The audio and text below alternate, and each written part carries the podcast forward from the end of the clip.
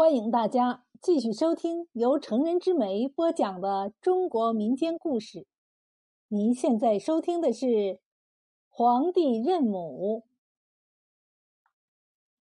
公元七百八十年，唐德宗即位，新皇上登基，本应册封皇太后，可直到第二年的十一月，德宗皇帝才举行册封大典。封其母沈氏为皇太后，这不过是个虚位。满朝文武谁不知道？安史之乱，沈氏流落民间，至今生死不明。几天之后，德宗皇帝贴出皇榜，寻找太后，有提供可靠线索者，赏银千两，不论真假，一律免罪。皇榜一贴出去。上门来认儿子的老太太，或踏破皇宫的门槛了。不过都是假的。德宗皇帝说话算数，一律给盘缠打发回家了。半年后的一天，穆王树禀报说：“启禀皇上，臣找到两位老妇人，其中有一位必是太后，臣等难辨真伪，还请皇上亲去辨认。”德宗皇帝扔掉手上的奏折，高兴地说：“苍天不负朕，快快前面带路。”君臣二人来到后宫，只见屋里坐着两位老妇。一位老妇身体瘦弱，面容黝黑，身着华服，披金戴银；另一位老妇身体肥胖，一脸雍容，农妇打扮，穿的上不着天，下不着地。实在不像江夏人。沈皇后战乱中离散时，德宗皇帝还是五六岁的孩子。当年服侍太后的宫女和太监都音信全无。德宗皇帝仔细端详着两位老妇，越看越糊涂。他左一句右一句的和两位老妇一阵闲聊，两位老妇又都对答如流。德宗皇帝犯难了，眉头拧成个大疙瘩。突然，他眼前一亮，对两位老妇笑着说：“你们都像朕的母后，朕一时难下决断。朕先每人敬一杯茶吧。”说着，就给倒了两杯茶，恭恭敬敬送到老妇的面前。两位老妇受宠若惊的站起来，战战兢兢的接过了茶碗。德宗皇帝哈哈一阵大笑后，转身头也不回的走了。第二天，德宗皇帝对穆王树说：“传朕的旨意，请两位老妇各自浇筑一座自己的金像，朕亲赐金匣两个，里面装有铸像的金粉。此匣须由两位老妇铸像时亲手打开。”旁人不得帮助。半月后铸成金像者为太后。穆王树接过两个金匣，告退而去。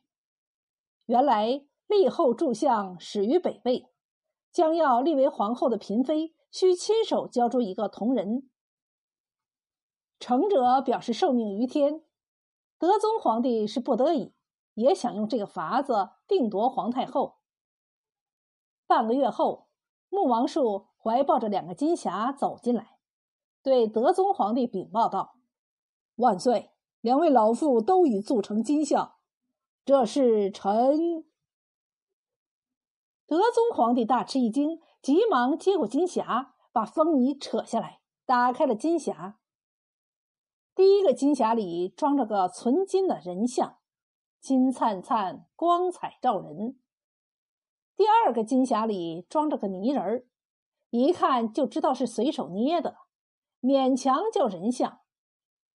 德宗皇帝看着两个人像，愣了一会儿，然后如释重负的哈哈大笑，指着泥人说：“朕到底没看错人，这泥人是哪位老妇所捏？何人仿到此老妇？”穆王树忙说：“回皇上。”是前朝宦官高才士外甥新城访到的。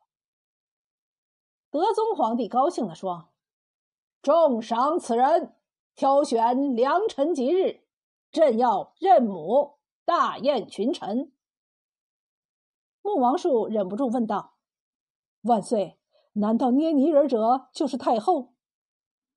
德宗皇帝微微一笑说：“朕的两个金匣装的都是土，朕的母亲是个诚实人，就算铸不成金像，她也不会偷梁换柱。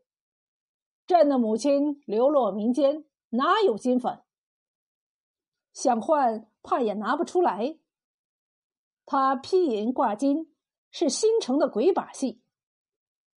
穆王树仍然是一脸茫然，只是不敢多问，忙说道：“万岁英明，恭喜万岁，贺喜万岁！”贺罢，告辞而去。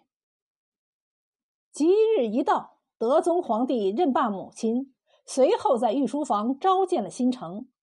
新城欢天喜地的一进门。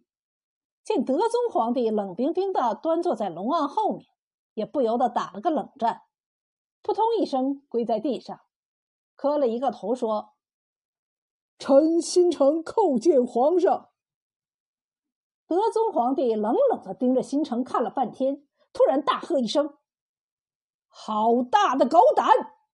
快说，此太后是何来路？”新城本以为皇上认了太后，自己便可升官发财，享受荣华富贵。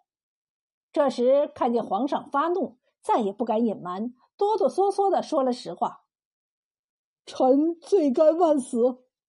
皇上认的母亲乃家舅养女，当初与太后一起逃亡，陪伴左右。”德宗皇帝打断新城的话，迫不及待的问道。太后现在何处？新城嗫嚅半晌，小声的说：“太后已升天仙逝。”德宗皇帝长叹一声，眼泪止不住的哗哗淌下来。好一会儿才止住泪，语气缓和的对新城说：“国不可一日无母，朕不得已而认之。”朕既已认母，也饶你一命，封你为自在逍遥点头王。到边城柳泉后，你只可点头，不许说话。如若抗旨不遵，朕定诛你九族。新城知道这是封王发配，捡了一条小命，磕头谢过不杀之恩，捧着圣旨。一溜烟儿的回到家，不久去了边城柳泉。德宗皇帝任母，时是虑及安史之乱后举国元气大伤，世风亟待整肃，不得已而取一石二鸟之策。两年后，德宗皇帝与穆王树闲聊，道出了识破贾母真情。原来德宗皇帝却已对小时候的事记不清了。不过有一件事，他却一直记忆犹新。有一次，母亲给儿子削果皮，一不小心割破了手指，刀口很深，鲜血直流，后来留下了一块大疤。两位老妇进宫后，德宗皇帝倒茶时仔细看了他们的手，两个人都没有伤疤。德宗皇帝想到安史之乱乃外戚作乱。致使国家饱受兵险之苦，便选了那个乡下瘦弱老妇为母，以己为天下做个至孝的榜样。穆王树听罢，由衷的说：“万岁如此仁厚，实乃大唐之幸，万民之福啊！”德宗皇帝起身向天一拜，朗声说道。朕的心思不会白费，母后在天之灵也必不会责怪朕认他人为母了。